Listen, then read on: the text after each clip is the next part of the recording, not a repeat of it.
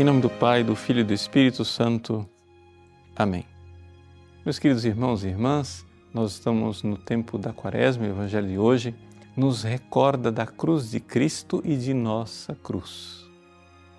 Veja, ontem, quarta-feira de cinza, nos cobrimos de cinzas exatamente para recordar a nossa morte. Agora, é importante nós recordarmos que a nossa morte agora ela é iluminada pela morte de Cristo. No Evangelho de hoje, Jesus prevê a sua morte. Ele prevê que ele irá para Jerusalém, ele vai subir para Jerusalém e vai ali para morrer por nós.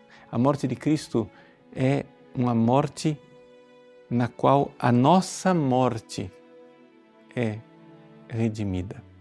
Sim, porque, porque é claro, a morte em si é uma realidade negativa. Que, que de bom podemos tirar é, da morte? E, no entanto, Deus, que é a vida, vem viver a nossa morte, para que com a sua morte nós ganhemos a vida. E essa realidade de que com a morte de Cristo nós ganhamos a vida não é algo que vai acontecer somente lá no fim dos tempos, quando nós ressuscitarmos. É algo que pode e deve acontecer agora, nessa quaresma, hoje, deve acontecer na sua vida. Como assim? Durante o dia, nós vivemos pequenas mortes. A morte das suas contrariedades, quando não acontece aquilo que você planejava. A morte da fome, do sono, do cansaço a morte do envelhecimento e da fragilidade, da doença. Tudo isso são mortes que vão acontecendo na nossa vida, vão recordando a nossa fragilidade. Agora, o que acontece é o seguinte: tudo isso é muito negativo. E quando você está afastado de Cristo, afastado desta luz que ilumina a nossa vida, o caminho do ser humano é o caminho da depressão. Não é?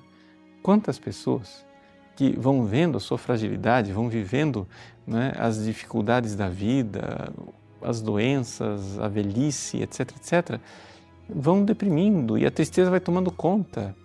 E vai acontecendo também uma morte interior, uma morte na alma, uma falta de sentido.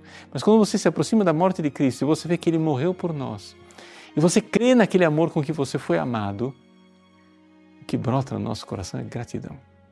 E a gratidão é uma vontade de amar de volta e de então ver nas mortificações que a vida nos impõe, ou que nós nos impusemos na quaresma, ver nessas mortificações uma forma de amar de volta.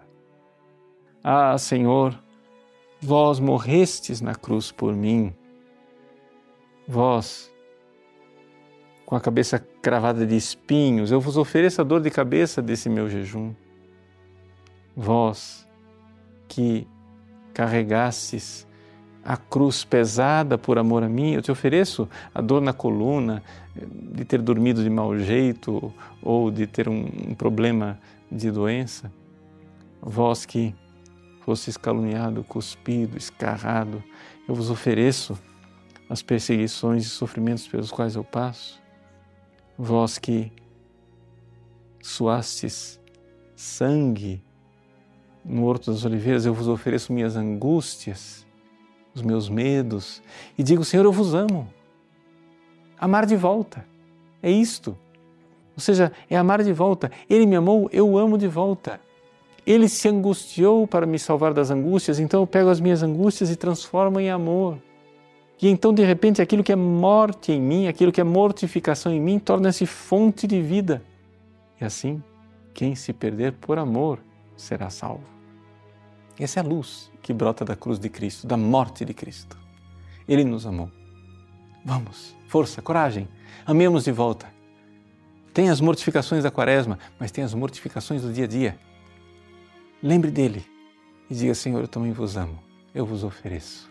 E se você é consagrado à Virgem Maria, recorde de oferecer tudo isso pelas mãos benditas de nossa mãe querida. Deus abençoe você. Em nome do Pai e do Filho e do Espírito Santo. Amém.